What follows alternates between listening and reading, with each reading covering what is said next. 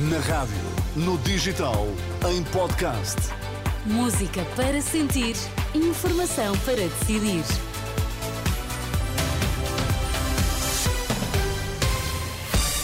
Vamos saber quais são as notícias que marcam esta edição das 8. Olá, André Rodrigues, bom dia. Bom dia, Inês.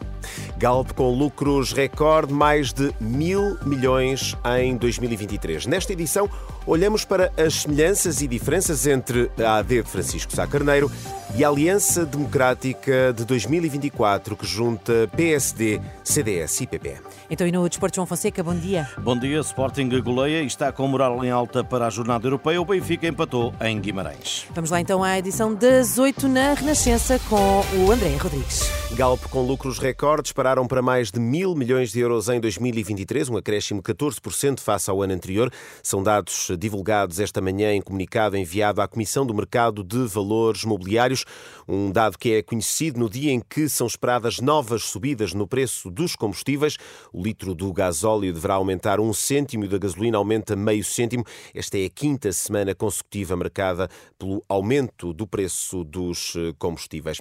A forma de aceder aos diferentes apoios não é feita a pensar nas famílias que deles precisam. A denúncia é da Associação de Defesa do Consumidor. Ana Sofia Ferreira, da DECO, diz não ter dúvidas em dizer que muitas famílias vulneráveis acabam por ser excluídas dos benefícios. Muitos consumidores, até consumidores que do ponto de vista social têm uh, situações de grande vulnerabilidade, têm tudo uh, um conjunto de situações associadas que não lhes permite, sozinhos, sem apoio, uh, exercerem os seus direitos. Então vemos apoios criados especificamente pensados em primeira linha para essas pessoas, que acabam por, não existindo mecanismos adequados, serem excluídas de benefícios que foram criados a pensar nelas. A DECO apoiou, apoiou 8 milhões de consumidores ao longo de 50 anos. Só nos últimos 5, a Associação para a Defesa do Consumidor conseguiu recuperar 30 milhões de euros, dinheiro que regressou ao bolso dos consumidores. São números no dia em que a DECO assinala meio século de existência. O Grupo Vita vai apresentar na próxima semana à Conferência Episcopal Portuguesa uma proposta sobre reparação financeira às vítimas de abusos,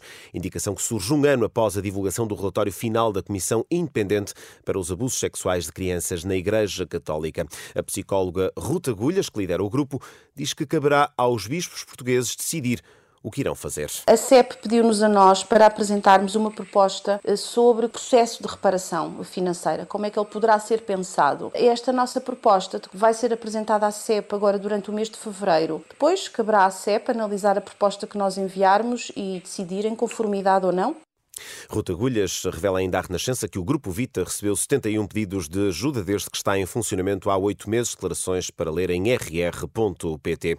Mais de 400 detidos na Operação Carnaval em Segurança 2024 da PSP, a operação que teve início na segunda-feira, dia 5. A maioria dos detidos conduzia sob efeito do álcool. No total foram fiscalizados mais de 9 mil condutores e sinalizadas mais de 2.200 infrações. Há menos episódios de violência contra profissionais de saúde no Serviço Nacional de Saúde. O ano passado eh, houve 1.036 queixas, o que revela uma diminuição em comparação com 2022. Ainda assim, e de acordo com os dados da Direção-Geral da Saúde, publicados esta segunda-feira hum, pelo Jornal Público, os indicadores mostram que há um aumento de 3% nos casos de violência eh, física. Agora, a atualidade uh, desportiva e uh, João Fonseca, uma vez mais, bom dia. A goleada do Sporting que moraliza para a Liga Europa. Bom dia, 5-0 sobre o outro europeu, o Sporting de Braga, em Alvalade, Ruba, Namorim, festejou com realismo o triunfo, olhando para o jogo de quinta-feira para a competição europeia, a gestão dos seus eh, jogadores para ganhar todos os jogos temos que fazer gestão, porque eu senti que o Morita ainda está com falta de ritmo, o Morten algo pesado, o Pote como tem vindo a fazer a outra posição, os movimentos e, e, e, e, os, e os metros que ele tem que percorrer numa pressão e para, e para se desmarcar é completamente diferente e portanto isso será fácil mostrar aos jogadores, preparar a equipa para vencer o próximo jogo, que é para a Liga Europa. E com o Young Boys na Suíça, já o Sporting Braga vai defrontar na pedreira o Karabakh. Para o Benfica houve empate a dois em Guimarães, dois pontos perdidos, afirmou o técnico alemão Roger Schmidt. Perdemos dois pontos, porque o nosso objetivo é sempre vencer, mas conseguimos um ponto. Já ganhamos muitos jogos esta época e ainda vamos ganhar muitos mais daqui para a frente. Benfica, quinta-feira, recebe na luz o Toulouse para a Liga Europa. Hoje joga-se o penúltimo embate da jornada 21 com o Aroca Porto às 8 e um quarto da noite. O árbitro é Nuno Almeida, o VAR Luís Ferreira. João Fonseca e as notícias do desporto. E estamos na contagem decrescente para as eleições de 10 de março e a direita reedita a marca da Aliança Democrática, uma espécie de remake. Exato. AD, PSD, CDS e PPM voltam a unir-se, tal como já tinha feito Sá Carneiro em 1979.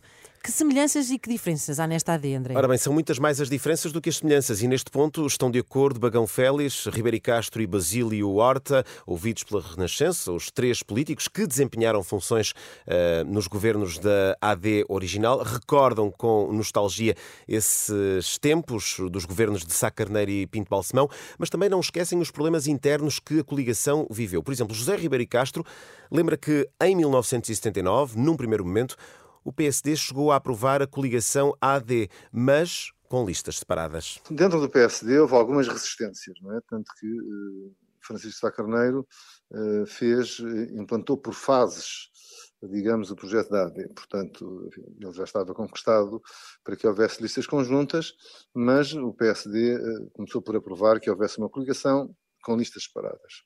E depois é na dinâmica do processo que o, que o resto se, se obtém. E isso foi, aliás, fundamental. Se não tivesse havido listas conjuntas, eh, bom, a AD tinha perdido, não teria conseguido vencer a maioria de esquerda, Nas duas vezes em que a Aliança Democrática original foi a votos, em 1979 e 1980, a coligação ganhou com maioria absoluta. Mesmo assim, António Bagão Félix, um outro governante dessa formação original, diz que a AD era mais do que uma soma de votos para governar. Vivi com muito entusiasmo e com muita utopia. Eh, Do meu ponto de vista, o que na altura se sentiu é que não era uma simples eh, coligação enquanto soma aritmética de votos.